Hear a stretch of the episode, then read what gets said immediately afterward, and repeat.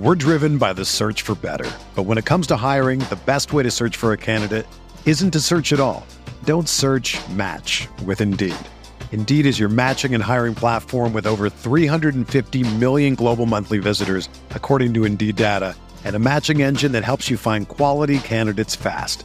Ditch the busy work. Use Indeed for scheduling, screening, and messaging so you can connect with candidates faster.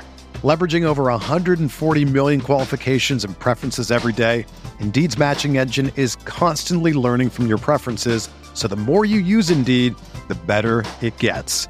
Join more than 3.5 million businesses worldwide that use Indeed to hire great talent fast. And listeners of this show will get a $75 sponsored job credit to get your jobs more visibility at Indeed.com slash BlueWire.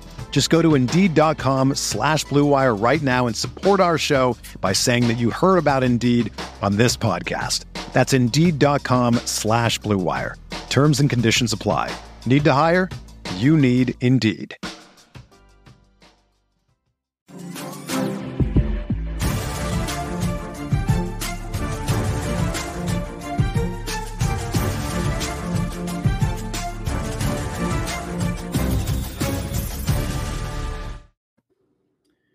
Welcome in, everybody, to the RotoWire NFL podcast brought to you by our friends over at WynnBET. I'm your host, John McKechnie, joined as always by Mario Puig. We got a week two preview coming up. We're going to run through the entire uh, slate of games here, breaking it down from a fantasy perspective, some betting, a little bit of survivor maybe mixed in there, all that good stuff after what was a pretty crazy week one. Some some confirmation bias was was had, and also some uh, some assumptions that we were making were, were shattered completely, and uh, so we're going to try to try to sift through all of it. Uh, Mario, how are you doing on this fine Thursday? Uh, I'm doing okay. The fire alarm in my building keeps going off for no reason, and uh, I'm getting really angry about that because it's it's upsetting my dog, and uh, I'll get violent over my dog. Uh, so that these these building managers better uh, fix whatever it is that's wrong. I got podcasts that I got to focus on. That's right. I, I, mean, we can't have Dulce out there being upset by by these fire alarms, and uh, yeah, no, that that's some BS. Uh, yeah, yeah. landlord bad, in my opinion. Nuts to them. Anywho, um, but moving on, uh, we'll, we'll, get to some football here. Uh, we'll, we'll do a little bit of the Thursday night game, and then we'll just kind of run through the rest of the week two slate. Uh, so let's kick things off. We do have the football team going up against the Giants. This is kind of a, a must win for both of these teams, given how week one shook out for each.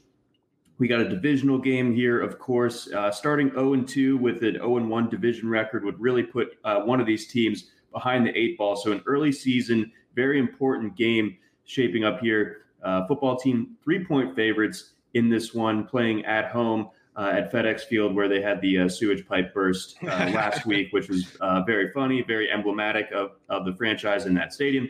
Anywho, they're uh, always they're always surprising you. Like you you think like they're not going to have the, the literal you know sewage spew all over their fans this week, will they? Like no, Dan, Dan wouldn't do that. Don't be unfair to Dan.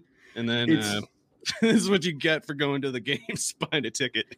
Yep. anyway, hundred percent. So. You know. um it's it's pretty crazy, but uh, even after throwing uh, spewing actual sewage contents on their own fans um, at, at, at, a home game, I think Washington football team is in a pretty good spot uh, five days later here against the Giants. Uh, I, I, I don't know what to make the Ryan Fitzpatrick injury. I was not a huge fan of him in the first place, so I'm not really worried about Taylor Heinicke. I don't know if it really changes anything. I, I don't have an opinion on it. So uh, as long as it doesn't constitute a, a, downgrade, though, you just have to worry about that Giants offensive line against this Washington front five. Uh, off the bench is a real problem. He's like a 10 sack kind of defensive tackle coming off the bench. We haven't seen that Giants OL hold up very well to this point. Uh, Von Miller looking pretty good last week, which he'll do, but it's just that these guys can definitely look that good too. Right, exactly. So you have that, and then you have Daniel Jones's turnover problems that still very much exist. Um, what did you make of the Giants' kind of new look re- receiving core or rotation uh, last week? Anything to, to glean from there, uh, fantasy wise, after after one week? Well, it was a pretty encouraging game for Sterling Shepard, especially, and he he probably had some pretty tough matchups. Uh, like the Denver corner rotation is four deep with quality starter level players. So uh, Shepard showing up there was pretty impressive. He's he's always been a really good player, and um, it's it's not exactly surprising to see him do well. It was just uh, that had to be his best game in a, a while, and it was against such a tough defense. So maybe maybe Daniel Jones is going to hold up okay as long as these three receivers, Slayton, Sterling Shepard, Kenny Golladay are out there. I think that's a really good three receiver rotation, a, a starting loadout that's pretty tough for any defense. And uh, Kadarius Toney, five snaps, got two, you know, fake targets on, on right, those right away, and then exactly exactly what you your worst fear with this guy would have looked like. And he, he's not like toast or anything. It's fine, and we know he missed a bunch of time in training camp. And Joe Judge, who is probably not very cool, um, has Toney in his doghouse, so that might eventually be kind of like a a that'll look good for Toney to have been on the wrong side of a such a turdly coach, but uh, we'll see how it turns out. In the meantime, there's no playing time for him though, and Slayton is good. There's no reason to take that guy off the field like a lot of people reasonably assumed when the Giants took him and took Toney in the first round. Yeah, that that that was the assumption that that I was going under. I wasn't the biggest Toney guy in draft season, but you know, upon him getting that first round selection by the Giants, it's like, okay, well, Slayton didn't really do a ton in 2020. Maybe this is a sign they're going to shake things up and, you know, put Toney in the slot, maybe just kind of do what he does best as far as just like getting the ball in his hands, letting him uh, be explosive that way. And obviously, that they, they manufactured some early touches, and then he just kind of disappeared from from the rest of the game plan. Uh, one last thing to to uh, to note here uh, thoughts on Saquon coming into this one? Uh, it's it's hard to feel great about it. I mean, I don't want to bet against someone with his talent level ever, really. But the short week, uh, not looking that great the first time around. So, uh, I don't want to tell anyone to bench him exactly. But if if they kind of have a better option, or they think they have a better option, and there's a reasonably sound basis for that, I don't I don't want to tell them they must start him, uh, especially on this short week here. And it what probably isn't a great matchup. I, don't know how good the Washington run defense is. It wasn't great or anything against the Chargers, but it, the offensive line might be bad enough that just that front four kind of wipes out, you know, the foundation of a lot of their plays. Yeah, definitely a concern here. You know, if you, if you invested, like I feel like Barkley, you didn't have to spend the, the number two, number three overall pick to get him this year, but I mean, you're you're still potentially looking at two dud weeks from a top 10 pick here. So that there's definite reason for concern there. Uh, let, us get on over to the Sunday games. Uh, leading things off, we got Bills, Dolphins. Dolphins, three and a half point home underdogs in this one, despite being 1 and 0. And the Bills, I would say, relative to expectations, maybe fell on their face the hardest in, in week one. Yeah, the, I guess I would say the Titans were the most like. Oh, that was just, yeah. yeah the, the Titans were probably the most like outright embarrassed, but Buffalo, it, it, was it was a little bit, you know, more particular of, of a sort of disappointment because it wasn't like anyone looked at the Steelers and thought like, oh, these guys are pushovers, their defense sucks. Um, there, there's no way the Bills lose. It was more like if Josh Allen and the Bills are going to take that next step from being, you know, merely good to to like great playoff level competitors, then playing at home against an otherwise tough team is still an environment where like you got to win this one and you know be be what you showed glimpses of last year and and in this in this venue can show will continue into the future and like really you know solidify your status among the league's best and uh, in that frame it was definitely disappointing because uh, you got to give credit to the steelers defense i mean mike tomlin's one of the best coaches in the league and he always has them prepared to play at a certain level they, they're just a certain level that defense never falls below they're well coached they they they have a certain blueprint that they execute well but fact is, too, the Bills just kind of got beat by them. Like they didn't really get anything going consistently all game. It wasn't even that Josh Allen was playing bad or anything. It just couldn't. They just kept getting like outplayed.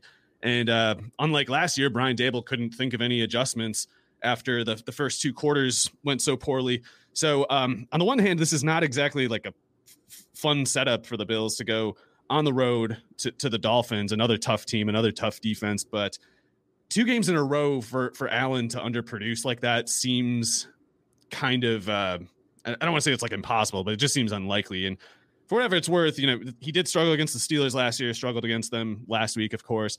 But he had the really big game. Maybe his best game was against the Dolphins last year. So maybe there's something a little easier about the Dolphins scheme for Josh Allen to decipher than the Steelers, and hopefully he can get back on track here. If he doesn't, it's it's pretty concerning. No, abs- absolutely. So we'll, we'll have to see what, what he and, and Stefon Diggs, Cole Beasley, Emmanuel Sanders are able to do. Um, Zach Moss, one of the one of the big uh, surprise uh, healthy inactives on Sunday. Do we think that um, you know this is a trend that's going to continue? What do we do with him? I have no idea. I mean, I wouldn't cut him yet if you drafted him, just unless that unless you were picking up Elijah Mitchell, I guess, or somebody who's really worth it. Um, this to me was was a pretty strange and concerning sign. I like Matt Breida enough, um, but to think Devin Singletary is better than Zach Moss is basically to be confused. Like, there's nothing that Devin Singletary does as well as Moss. Moss does plenty of things better than him. Like at best, this looks like a case of a team doing that thing where they're like, "Oh, you didn't have a good enough week practicing. We're gonna make you earn it. You got to earn your place in the game plan, that kind of thing, rather than the question of like who's actually our best running back." Uh, Devin Singletary can give you some, you know, high motor yardage off the bench, but if you put that guy into an extended role, he's going to get overexposed because he just he doesn't have tools to work with. He's a small, slow runner. He's not even really quick. He just runs hard and kind of has the ability to you know stand up against contact because he's like stout. Uh, but he can't actually like advance and create yardage. Can't really do much as a pass catcher. Can't. Uh, I mean, I guess he did a pretty good job pass block, or I can't remember anyway if he pass blocked decently. Um, I just I just don't see the a good basis for acting the way the Bills did unless there's something we don't know. Like unless it was something like, yeah, we're not we're we're scratching Moss this week because he uh you know skipped a team meeting or something like that. But absent information like that, I, I'm just kind of like I don't know what they're doing, and I'm I'm worried that they don't know what they're doing either. So aside from Josh Allen and, and you know his his necessary pass catchers, I just want nothing to do with this team really for the for the time being. Yeah, yeah. The the run game there in Buffalo, outside of uh, Josh Allen himself, is kind of a tough one to to sort through, and not not a whole lot, not a particularly rich vein uh, for fantasy. On the Dolphins side, anything to see here? What are you expecting with Will Fuller and re-entering the mix for Miami? Yeah, that's a weird offense they have going. You would have thought Malcolm Brown would have gotten eight crap carries between the tackles, something, you know, some short yardage work. Uh, Myles Gaskin played pretty much the whole game, at least from scrimmage he did. And um, at once that makes sense. Like I kind of, I kind of get it, but uh, they seem poised to almost overwork him uh, if they keep it up, keep up the usage that they did in the first week. So we'll see how that goes. I definitely like Gaskin. Uh, so the, the Bills, you know, they they held Najee Harris to a really bad game last week, but I think that had a lot to do with Ben Roethlisberger and the the offensive line. So I'm not convinced that the Bills' run defense is exactly good. It, like most recently, before last week's game, they were closer to bad than good. So going on the road uh, to, to Miami here might not bring the best out of the Buffalo run defense. We'll see. Uh, Miami offensive line isn't exactly intimidating, but uh, if Fuller has an instant rapper r- rapport with uh, um, with Tua Tagovailoa, then I I guess I, am pretty concerned for the Buffalo pass defense here because Levi Wallace was getting beat last week, even though Ben Roethlisberger had a terrible box score, and that's exactly what you would have expected. I, I don't understand how they went into this year with him as a starter again when I'm, I'm pretty sure they scratched him at least one game last year and uh, he ends up starting in week one, struggled quite a bit. Going against Will Fuller and Jaylen Waddle is something that just like can't really be allowed for Wallace. Like he needs to have a safety over the top, or he can just get dusted by guys like that. So there's quite a few places, even with Tre'Davious White out there. Let's say Tre'Davious White takes out Will Fuller or takes out Jaylen Waddle. DeVante Parker is a big problem for whoever you have left. Even Albert Wilson. I mean, not that I'm saying look to Albert Wilson to do something this week, but him, Gesicki, there just might be something that gets a little bit uh, loose in the Buffalo pass defense trying to deal with all those things at once. And I personally believe in Parker, Waddle, and Fuller on an individual basis. So if if any of them gets a good matchup, I say we should expect them to do pretty well. Um, it is hard to know who Tre'Davious White is going to cover though, and he's. It's not even that he's so shut down himself. It's that why would you throw it at Tre'Davious White on any given play if you can go after these other corners instead? Okay, all right. So um, that that definitely is, is a factor as far, yeah, because you know he's like a B plus corner, and then they're they're just throwing C C minus guys elsewhere, and the and the Dolphins don't have any C or C minus receivers. So right. Mismatch is that is going to be there. We just don't know who just yet. Um, let's get on over. We got Texans Browns, uh, one of three games this weekend with, with a double digit point spread. The Browns 20, 12 and a half point favorite. So it seems to me, Mario, that Vegas isn't giving a ton of respect to Houston despite their dismantling of the Jacksonville Jaguars. Yeah. So, I mean, hmm. Culley could be a pretty good coach. Sometimes one game doesn't, it just simply doesn't mean anything.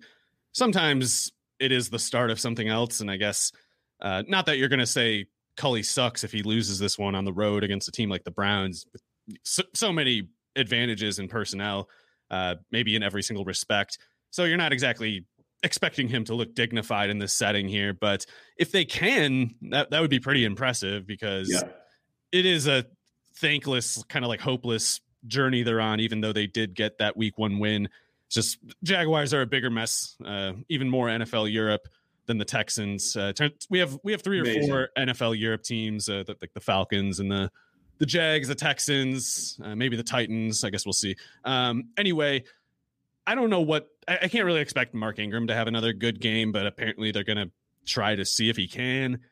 Tyrod played really well last week, and Brandin Cooks, of course, still very good. But it's just revenge game consideration aside, it's kind of tough to see Tyrod doing so well in this setting here. I don't think there's any basis of of assuming he's anything better than safely below average. And the Cleveland defense, especially being in Cleveland, probably closer to above average. So um, you know, Cooks you still feel good about, I think, just because in most leagues you got him pretty affordably. So yeah, um, just because he has a tough matchup doesn't mean you're uh, I don't know. It's like maybe you do have a an alternative that that has a better matchup, but uh, if you did instead invest at like running back or quarterback or whatever and, and kind of got Cooks as your cheap wide receiver three, I think I still think you feel good about that in this game here. Okay, I do too. Yeah, that was an impressive opener from him. Of course, five catches on seven targets for 132 yards. Uh, so really clicking along nicely there. Seems to be that that clear cut number one passing option for them. We'll still still waiting on Nico Collins to get rolling, but that was just his first game. I imagine he'll get it going soon enough, but but I don't think this is the week where that happens. Uh, as for the Browns, um, you know, are you just loading up on them in DFS? I mean, you, you got to figure that, that the Browns are going to be very very popular this week in that regard. Yeah, if there's a concern, I guess it would just be is the game close enough that whoever you're buying gets the snap count that you're assuming they'll get because if if I'm the Browns, I don't really want Nick Chubb playing past the first quarter in this game. Not that they'll play it that way. It, they'll they'll probably, you know, give him basically his customary workload. But if things do get out of hand, why would they give him more? Why wouldn't they go to? Why wouldn't they make Kareem Hunt earn his contract? Uh, help keep Chubb out of the out of the spotlight until they really need him again. But Chubb is definitely the kind of player who can. I mean, I don't want to predict that he'll do like Jamal Lewis versus. Uh, the, the Browns. Browns. Yeah, the Browns kind of stuff. But he could do that. He he could get 100 yards on 10 carries. That's not difficult for him in, in many settings. Maybe this is one of those. Uh, so he looks good. It's just if you're imagining a scenario where Tyrod keeps it close, if, if the Tyrod revenge game does happen, I guess Chubb could do, yeah, biblical stuff because if they give him 30 carries, it, it could just be, oh, yeah, that's 200, that's 200, 200. plus. So, uh, but yeah, I don't, I don't expect that to happen. It, it seems like Cleveland should take care of this pretty quickly. Yeah, I, w- I would imagine so as well. Um, thoughts on the the Cleveland passing game? Uh, you know, is, is Beckham going to be back? If he is, you know, are you going to feel okay with starting him? And and what did you think of Anthony Schwartz last week? Uh, the Beckham thing sucks. It, w- it would have been nice to have clearer warning on that. You know, it's like all off season they were saying it looks good, and then like three days before the the season or whatever, just being like, yeah, I don't know what uh, I don't know where he is, don't know what that guy's doing. like, huh, really? Wow, awesome, great. Uh, so yeah, I I thought they were just kind of screwing with us, but apparently they were screwing with us all off season instead. But uh, that's a bummer because Beckham is just a monster when he can play. Uh, they don't need him here though. They shouldn't let him play. If if he if it was smart to not let him play last week, there's no way they can let him play this week, in my opinion. But uh, Schwartz was pretty impressive. It's um it's at once you know a really good sign, but also not conclusive in any way. Like it, he's on a good course for sure, but especially for this year, I wouldn't go making any assumptions about his usage. Like a guy like him doesn't have many dimensions to his game. He might develop them. He might develop them pretty quickly. I mean, he's still very young. He only turned 21 like 10 days ago or something, which is very young even for an underclassman. So he's always been impressive for his experience level and his age level. He'll probably keep getting better. But in the meantime, he can only really do a couple things. And I think the Chiefs were pretty caught off guard. At the, at, I would imagine they game planned more so for Donovan Peoples Jones, yeah, uh, Rashard Higgins, I guess. And if you go into a game looking at those guys' route combos from last year, and then you're just totally unprepared for Anthony Schwartz the way they used him, four two speed makes that a little tougher to adjust to than than a lot of other players. So uh, they caught the Chiefs by surprise. They're not going to catch anyone else by surprise. Schwartz will probably keep making promising plays, but in terms of like the the yardage per snap that he showed last week, I would not get attached to that. Okay, all right. I think that that's totally fair. And, and like you said, uh, yeah, the, the, surprise element is gone. You know, the, there was a question all along as to whether or how much uh, Cleveland would utilize a, a, guy like that with with the amount of speed that Schwartz has, but also kind of the the general rawness that he has elsewhere to his game.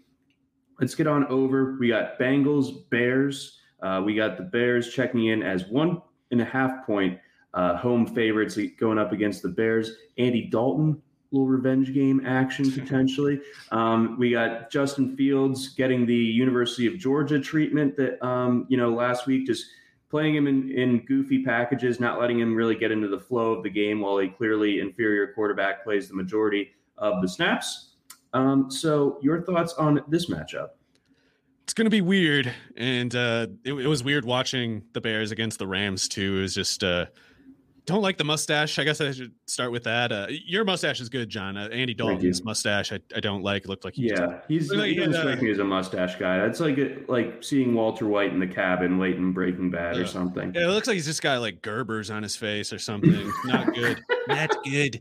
And uh, we don't like seeing Andy Dalton on the field, I guess. But I, I don't think he really embarrassed himself outside of that one play, which was that that one interception was pretty brutal. Could have gotten intercepted at least twice on that play. So that wasn't good. Justin Fields seems to be picking up, you know, traction with the team.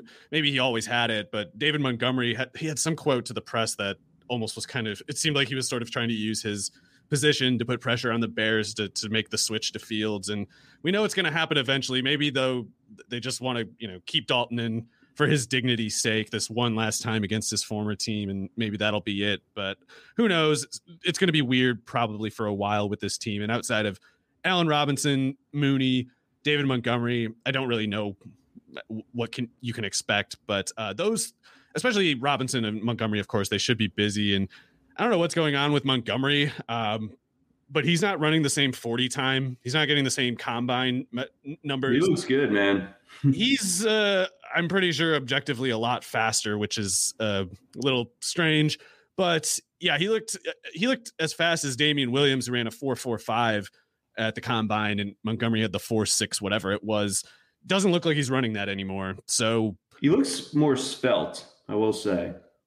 Yeah, he just he just he looks different, and uh, don't see why the Bengals would be a problem for him. You you would imagine this should be a setting where Montgomery could have one of the highest finishes of the week. So really difficult to see anything concerning for him here. Uh, I mean, I know that Cincinnati played pretty well against uh, the Vikings offense, all things considered, but I, I don't know. I, I, can't. Maybe I'm just being slow to to recognize the Bengals as you know something other than bad, but I tend to lean that way until we we get a little bit clearer confirmation on it. So, uh, yeah, I I, I think uh, you know not surprisingly, the Ja'Marr Chase preseason panic turned out to be completely insane. Uh, not that he's like a slam dunk, you know, mega star just because he uh, lit up Patrick Peterson in that one play, and, and then whoever else on the other side, Breeland, I'm assuming. Uh, those were corners he kind of should beat, and he did. He dusted them. So, really good sign. Tee Higgins is still a monster on the other side. Tyler Boyd, he's going to get going eventually. So, unless Khalil Mack ends things, uh, causes pro- and him and Akiem Hicks are a problem. Akiem Hicks and he's such a goon, but he's a very good goon, and uh, he could be a problem here if it, him and Mack, of course. But if not, these corners can't cover these receivers. Okay, all right. So that, that's interesting detail there when, when it comes to what what the Bears can do defensively. Uh, we got a viewer question here, Mario. Uh, Scary Terry or Allen Robinson in PPR this week? I think you got to go with Robinson. It's you know he gets the full week. Uh, it's not a short week. No risk of a James Bradberry, and yeah, he gets the the Bengals secondary. That that's just preferable. I I, I got to go Robinson there. Yeah, it's uh must be a pretty good team or at least strong receiver group you have, so it's a good problem, I suppose. I would go with Robinson for the same reasons John said, uh, but yeah, if you have if you for some reason feel the need to go with McLaurin, I wouldn't exactly sweat it. It's just Robinson a bit more locked in. Yeah, I think so too. We got another uh, viewer question as well. Who would you start from this grouping? Brandon Aiyuk, uh, I'm sure we'll get to him here yeah. soon. Uh, Marvin Jones, Ty'Son Williams, or Kenyon Drake in full point PPR. So uh, just just uh, needs a floor play uh, of this group, not necessarily hunting upside. Um, any thoughts on on this uh, quartet of players? Not a great group for floor. Uh, no, I would have to go for Ty'Son Williams, I guess, just because if the Ravens do stay in a run viable script, I think Williams is good enough to make a few plays, and it's hard for me to imagine him playing fewer than uh, I don't know, 30 snaps, something like that.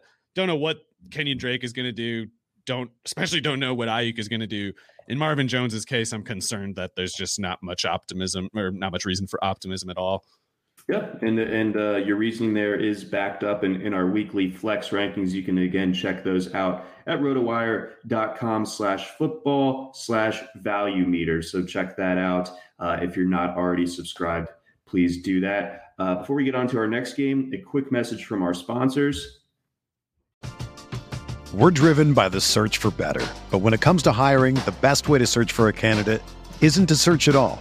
Don't search match with Indeed. Indeed is your matching and hiring platform with over 350 million global monthly visitors, according to Indeed data, and a matching engine that helps you find quality candidates fast. Ditch the busy work. Use Indeed for scheduling, screening, and messaging so you can connect with candidates faster. Leveraging over 140 million qualifications and preferences every day, Indeed's matching engine is constantly learning from your preferences, so the more you use Indeed, the better it gets. Join more than 3.5 million businesses worldwide that use Indeed to hire great talent fast. And listeners of this show will get a $75 sponsored job credit to get your jobs more visibility at Indeed.com slash BlueWire. Just go to Indeed.com slash BlueWire right now and support our show by saying that you heard about Indeed on this podcast. That's Indeed.com slash BlueWire. Terms and conditions apply. Need to hire? You need Indeed. Another day is here, and you're ready for it. What to wear? Check. Breakfast, lunch, and dinner? Check. Planning for what's next and how to save for it? That's where Bank of America can help. For your financial to-dos, Bank of America has experts ready to help get you closer to your goals. Get started at one of our local financial centers or 24-7 in our mobile banking app. Find a location near you at bankofamerica.com slash talk to us. What would you like the power to do? Mobile banking requires downloading the app and is only available for select devices. Message and data rates may apply. Bank of America and a member FDIC.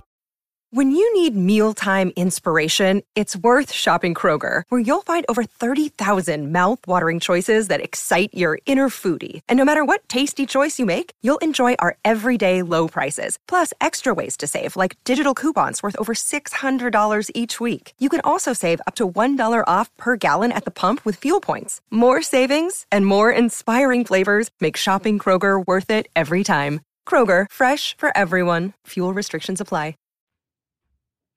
All right, let's get on next game here. We've got a lot of games to get through here in the next little bit. Pats, Jets. We got Jets, six point home underdogs. The Patriots, I thought, looked pretty decent for the most part last week. I obviously had the killer mistake mistakes uh, throughout the course of that game, but even still, I, I thought that it was a pretty decent uh, debut for Mac Jones. I think the Patriots are a solid team, um, whereas the Jets, um, they hung around with the with the Panthers team that I felt like just couldn't quite get themselves in sync and, and take take advantage of, of the opportunities that the Jets were presenting them. So I, I, I like the Patriots in this setup. What, uh, what are your thoughts?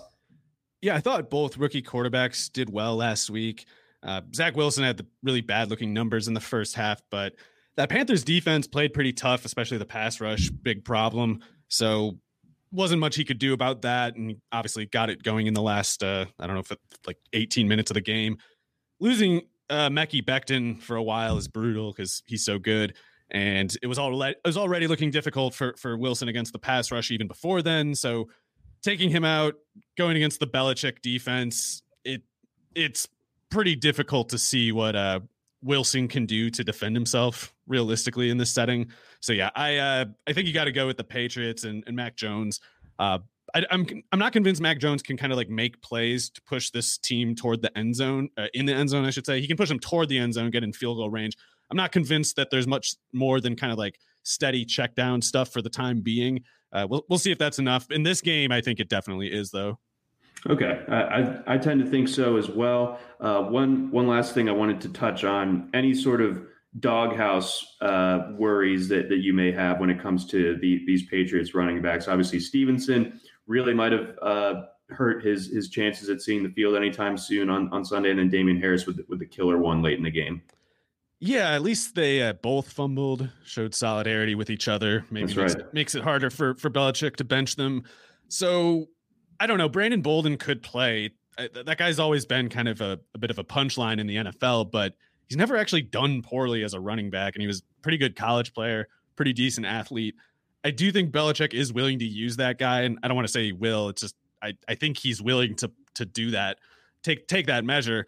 Uh, otherwise, James White's looking pretty much on the upswing anyway, just because so many of those cam attempts, uh, rather than going necessarily to the receivers, just went straight to James White, and he can continue playing well in that capacity, maybe even in this game. Uh, but otherwise, I think Damien, for the time being, has a real leash, and, and like you were kind of getting at Stevenson, if if one of them only, it's got to be Stevenson who has the shorter leash. Yeah, ab- absolutely. So um, yeah, Stevenson re- really kind of uh, that was tough uh, uh, on him. You know, I'm a, I'm a bit of a b- believer, and it was kind of hoping on hope that he would be able to, to walk into sort of goal line. But yeah, yeah. talented and stuff. So the, just the the early season doghouse, ne- never great. I will say, like he got involved.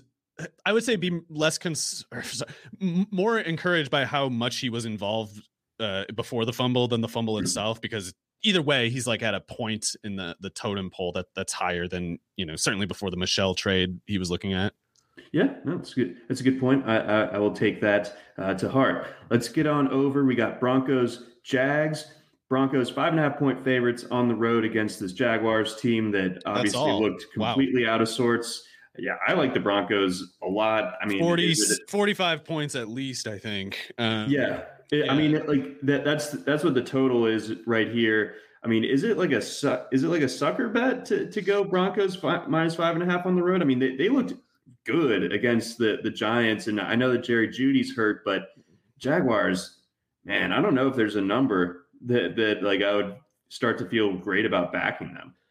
Right. I I am not like uh, I'm definitely not a, a trained better. I, I, don't I don't know what the rules of thumb are for these situations, but I think uh, anecdotally we can kind of determine that you know this this Jaguars team is not prepared, was not at least on Sunday prepared to be an actual NFL professional football team. They they weren't prepared uh, the way that a team in their position should have been, and the Texans were, and they obviously are pretty crap talent wise, and yet they they still uh, just just lit up the Jaguars start to finish. So that's that's something that's not necessarily going to happen every time, but when it happens that particular way, when like the the talent advantage team just gets wiped out, uh, just emphatically, and it's uh, probably in their in their for case, it's it's probably because they just were that unprepared. So it's like if they can even get prepared at this point, how long will it take? Will it take like a month for for Urban Meyer to figure out the, the reason he was running practices wrong and start doing it the right way.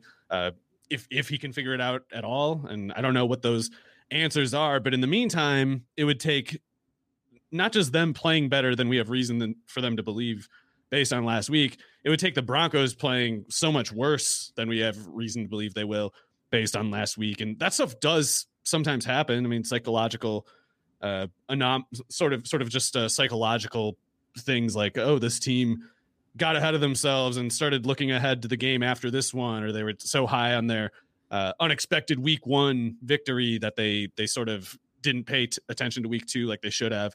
That can happen, and going on the road, I guess, makes it slightly more plausible. But uh, the Broncos losing is just like out of the question, and I don't see I don't really see how the, how the Jaguars get within seven. I, I, I would expect that line to just keep going. Yeah, I, I, think so as well. So so again, like I alluded to earlier, there are three games that Vegas has double digit spreads on. Uh, obviously, they're, they're not going to quite give that to, to a Teddy Bridgewater led, led uh, Broncos team, but it, it, I feel like the Broncos are going to draw a fair amount of interest in Survivor. Before we get on to the next game, got a message from our friends over at WynnBET. There's one thing we appreciate here at RotoWire it's making good decisions, and even more so, making the right decision. Listen up, folks. I have an incredible offer for you with RotoWire's newest partner, WynnBET, the premier digital casino and sportsbook app. WynnBET is the exclusive sponsor for RotoWire's fantasy football podcast and overall podcast. WinBet brings you the latest action with a user-friendly interface, moneyline bets, boosted parlays, over/unders, round robins, live betting, and so much more at your fingertips. And if you want to break from sports betting, head into WynnBET's digital casino and take a spin on roulette, double down on blackjack, slam the slots, or try your hand at baccarat. WynnBET is currently available in six states that's Colorado, Indiana, Michigan, New Jersey, Tennessee, and Virginia, while rapidly expanding. At WynnBET, the possibilities are limitless. WynnBET is currently offering all RotoWire listeners a risk-free bet up to $500 on your first wager. Download WynnBET now. That's W-Y-N-N-B-E-T. WynnBET, the exclusive partner for RotoWire's fantasy podcast. We also get a message from our friends over at Fantasy Stand. Playing fantasy sports is so much fun, but once you dive deeper, fighting against other players for a percentage of the pot, there might be sharks. Even when your fantasy team crushes it, those skilled pros may leave you without a single cent. Luckily, the days of having a great score and not getting loot are over. With Fantasy Stand, you're playing against the house. If you reach the threshold, you win. It's that simple. Sorry, baby sharks. To participate, choose a free or paid contest entry in the lobby. For a salary cap, you have to pick nine players while staying under the, the salary cap. For Pick'em, you simply pick one player from each tier they are presented with. Done. Now sit back and watch the results to see if your fantasy team has what it takes to stand out from the rest. Come out, come out, and if you come out as a high scorer, get ready for additional prizes. So where do you stand? Visit fantasystand.com to sign up today. And we got another message from our friends over at Vivid Seats. Preseason football has wrapped up and we're ready for the regular season to kick off this week. Live events are making a comeback, and there's no better place to be than Vivid Seats to get back into the action. So grab your NFL tickets and cheer on your favorite team from the stands. Man, that feels great to say. Even better, they just launched a new and improved rewards program with free tickets for every fan. Earn rewards, ticket upgrades, and perks just for shopping. If you're looking for tickets for the game, your favorite artist, or that new show everyone is talking about, Vivid Seats has it all. Visit vividseats.com or download the app today. Vivid Seats. Experience it live. All right, Mario, on to the next game. We got Niners, Eagles. Uh, a couple of interesting teams here. A couple of, of uh, you know, the, the Niners really, uh, they let the Lions back into that game. Uh, we had been talking about it basically all off season uh, in the sense that the Lions, they're not going to quit uh, Dan Campbell's guys are, are going to give you a 60 minute game. And by George, they gave him a, a 60 minute game uh, that they're in Detroit last week. So uh, the Niners won't have that um, that or one of that necessarily to uh, to overlook this time around going up against an Eagles team that I thought looked really really impressive. Obviously, I live in Atlanta now, so that was on the uh, on the main uh, TV feed here, watching Atlanta just get completely smoked by, by the Eagles and Jalen Hurts. So not totally sure what to take away from that. Is it a is it a Jalen Hurts being good? Is it DeVonta Smith being good, or is it just the the Falcons and their offensive line and everything else just looking as, as shaky as as we possibly could have imagined? I couldn't have imagined how bad the Falcons were in that game. So I I don't know what to make of that exactly. Like we knew they didn't have much talent, but even the the talent that they definitely have wasn't materializing on the field. So I can't really give the Eagles more credit than just kind of like checking the box. You know, they won on the road, and that's not necessarily ever easy, but it was about as easy as it ever possibly could have been in NFL road game history. So uh, we'll see. I, I thought that Jalen Hurts made a couple good plays, and uh, he doesn't need to be specifically you know good as a passer, especially in real life, to be good in fantasy uh, with the kind of rushing impact he can make. But he made some good throws. Some of the yardage as a passer was just kind of screen stuff that you know that that'll always be there to some extent. But I I wouldn't expect good defenses to let them catch that by surprise. And eventually defenses will sit on that a bit more. And, and then at that point, Hurts will have to make a different kind of play.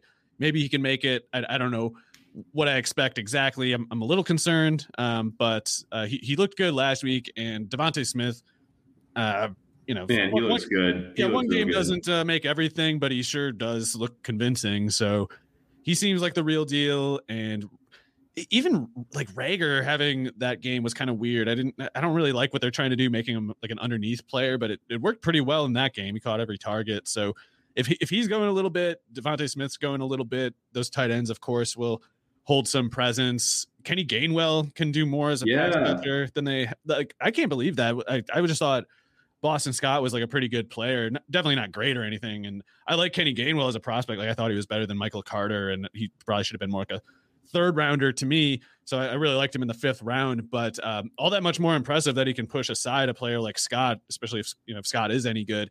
Because uh, yeah, rookies rookies don't get that benefit of the doubt, and when they when they earn that place, it usually means you know they're they're making it really tough for the coach to keep them off the field. Yeah, absolutely. So that they clearly want to get him involved. I mean, that he scored a touchdown right on on a goal line attempt. So I mean that that's definitely kind of a big statement there when, when it comes to Gainwell. If you, if you went ahead and scooped him in, in best ball or anything, you're definitely feeling better about your running back depth, uh, kn- knowing what Gainwell was able to do in week one. And, and flipping over to the other side, I, I, I don't know if there's a team that's more at the center of fantasy discourse right now than the 49ers. I mean, you see Trey Lance go out and, and you know, have a touchdown – uh, early in his debut. Um, so basically, just gets the touchdown play called for him instead of Jimmy G. And then we, we had, you know, we, we obviously talked about Zach Moss earlier, but maybe even the bigger surprise on Sunday, if there was one in terms of inactives, it would be Trey Sermon uh, uh, just riding the pine on Sunday. And then, of course, Raheem Mostert suffers an injury that will ultimately keep him out for the entire season. Elijah Mitchell looked really good. Um, he's got a lot of speed, so there, there's kind of analogous things that he's able to do that um, to where they don't have to change that Mostert role um, there in San Francisco. So unpack what what you're thinking uh, when it comes to this 49ers offense right now.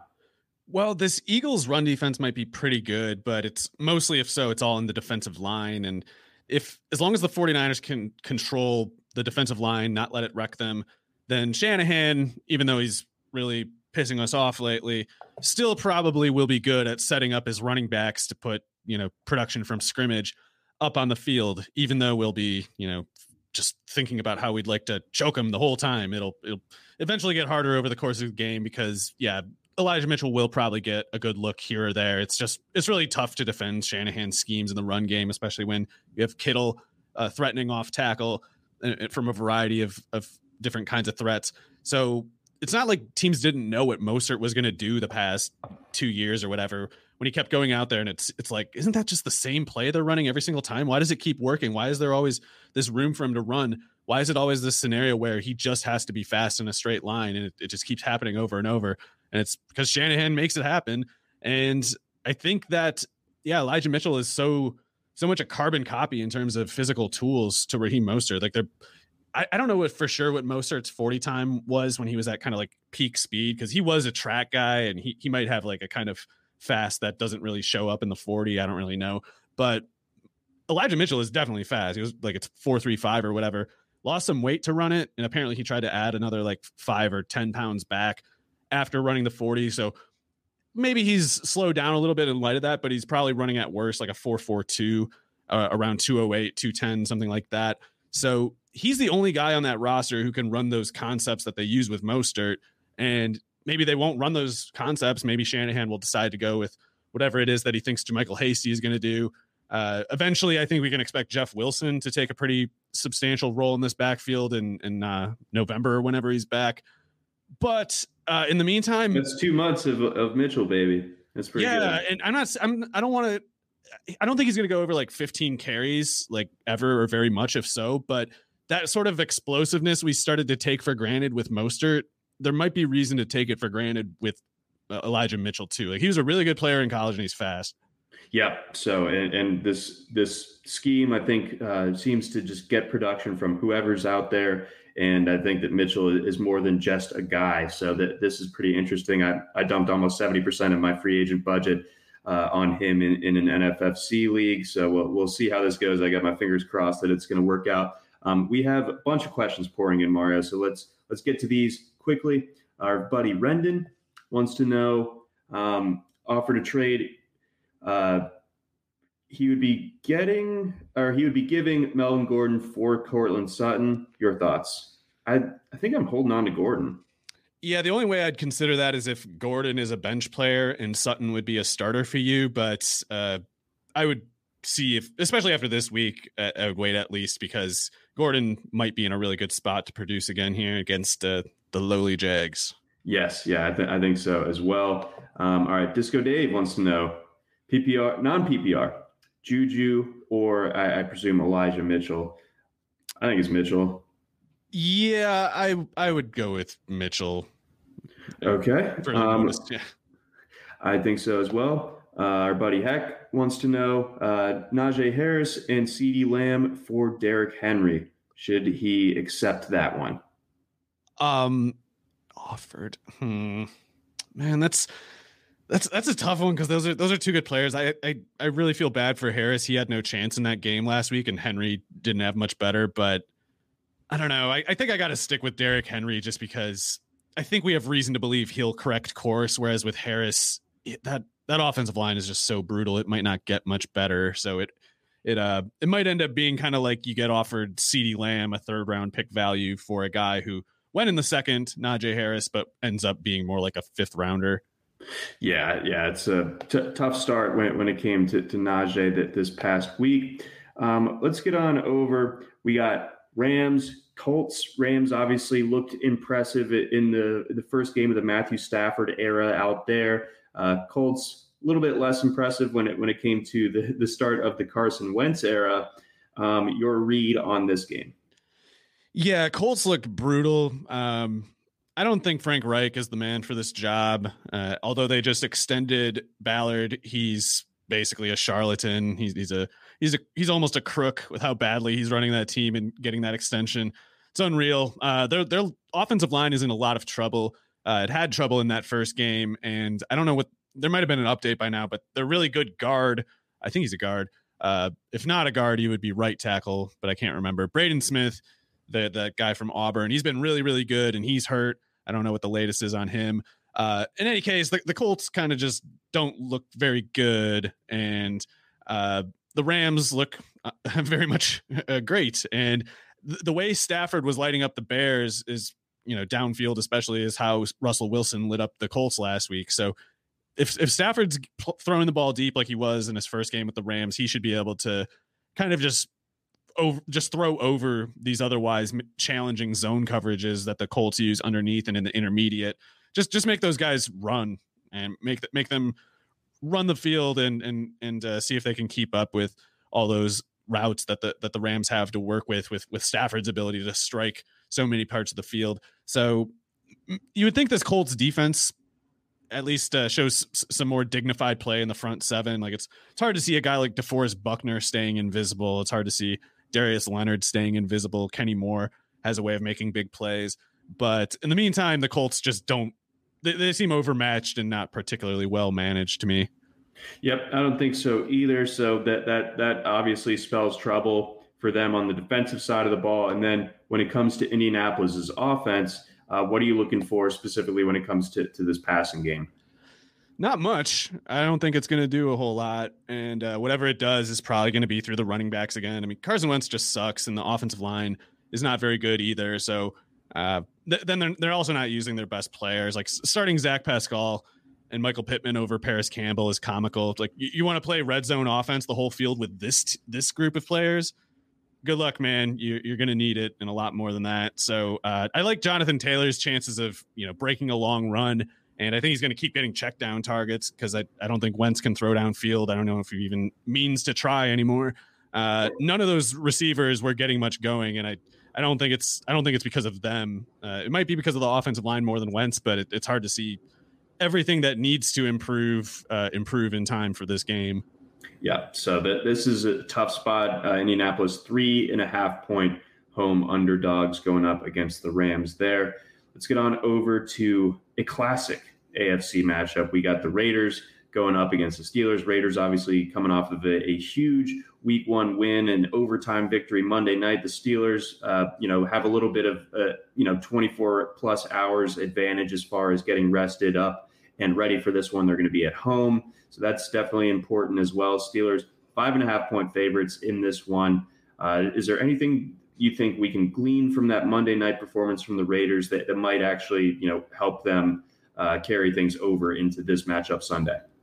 Well, it was a really ugly game, and I think the Ravens kind of blew it more than the the, the Raiders won it. But their pass rush is definitely, a, at least on the edges, it's a problem. Crosby's crazy, right? And Ngakoue is really good too. So I mean, it, it, Crosby was already good, first of all, mm-hmm. and I I don't know if his you know getting kind of sobered up brought maybe another level out of him. Like I feel like that happened with Jared Allen. Like he was always good, and then he got sober and got even better, turned into like a 20 sack player. So uh, Crosby could be like a big time problem because he was already good and he is he's like fast and stuff too. Like I know he was a small school guy, but he's really productive, really athletic.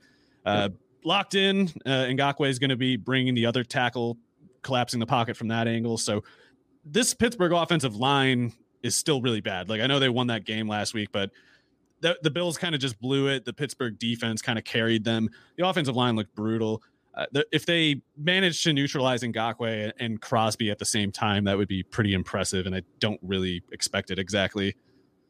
Yeah, I I don't either. So um, yeah, that this pass rush could be a problem. Um, however, uh, maybe the I just I don't know how you defend the offense that that the Raiders were running in the sense where they're not afraid to throw it to Waller 20 times. and then if if they do start looking elsewhere, you know, Bryan Edwards started to catch fire late in the game. Uh, Henry Ruggs made, made, a big play um, when, when you know the Raven when they drew a mismatch that, that favored him with with Brandon Stephens uh, going on to him. So, I, I, mean, this is a. I don't think it's like the best offense in the league by any means, and of course, you you, you know you still have the Derek Carr uh, factor, but man, uh, Waller just kind of changes everything. Waller's crazy. Uh, Carr looked really brutal for most of that game, so I'm not really optimistic about him versus this uh, this Pittsburgh pass rush. Like the, the Vegas offensive line didn't hold up that great against the Ravens. It's, it's hard to tell how much that's them and how much it might have been the Ravens just playing well. But uh, you have reason to expect the Steelers front seven to play pretty well.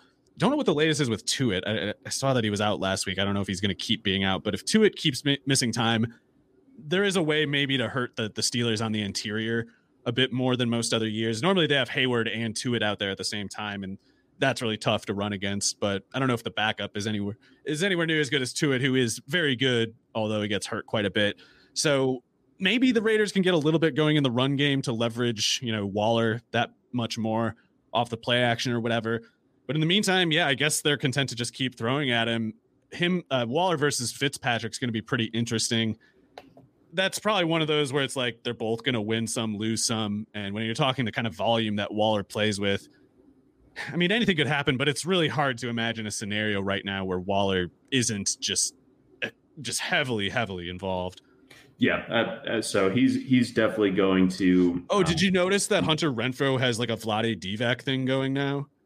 Like his, his whole thing now is he goes they, like the league sent a or sorry the team sent a complaint to the league like uh, the Ravens kept decking Hunter Renfrow on his routes, and they're hurt. They're hurting Hunter Renfrow.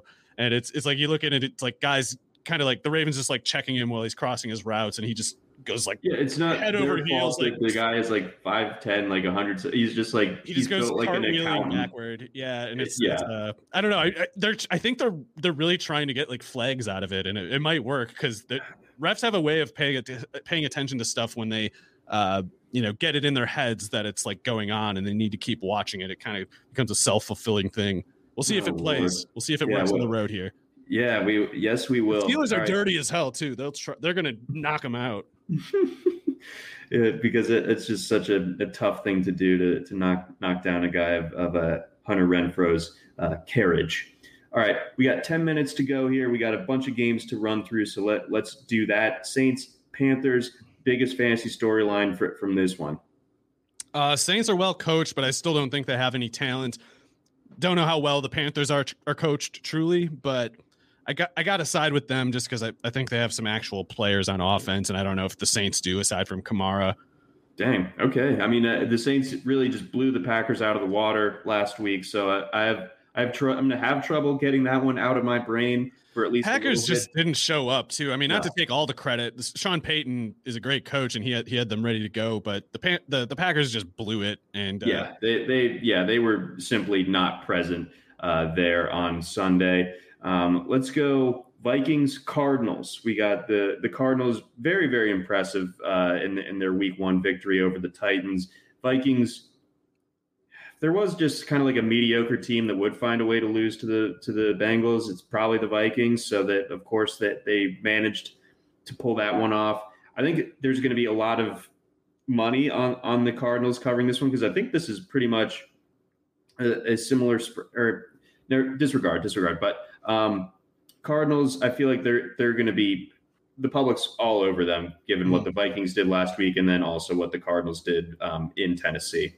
Yeah, I guess some bigger money is coming in on the Vikings because uh, the spread down to three and a half from four and a half with 72% of people betting on the Cardinals, apparently. So we'll see how that goes for Mr. Moneybags here. Usually, yeah, yeah. usually, I guess that guy usually wins, but uh, I don't, I wouldn't make that bet just because uh, Mike Zimmer openly dislikes his quarterback. He's kind of sick of this team. He's, he's, I think he thinks he's on the way out and he, he doesn't really see the point in leaving any bridges behind. So, uh, I don't know if we can take it for a given that the Vikings just come out and you know play so hard that they they make an overachievement here.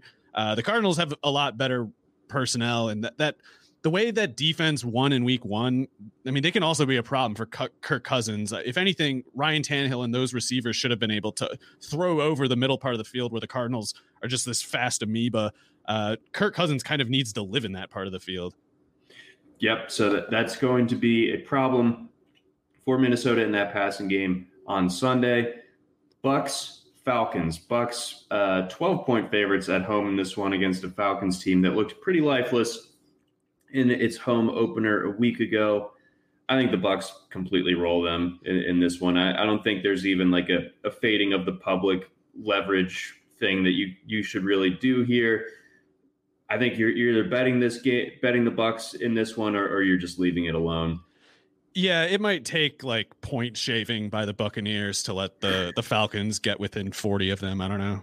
Yeah, I mean, I I just think even if you took like the whole Tom Brady and, and everyone in that in that passing game out of the out of what you're starting the analysis with, just the Bucks front against the Falcons offensive Bur- line. Bourbon is, Bowl. Bourbon Bowl would win it for sure.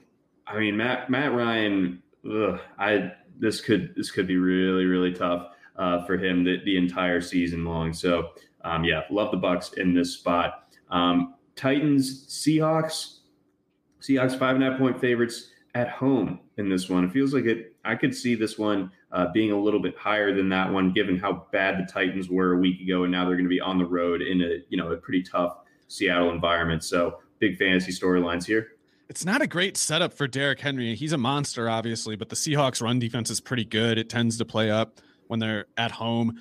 Tennessee is a mess. Mike Vrabel has is going to lose that team soon. Maybe he can kind of get another high effort showing out of them.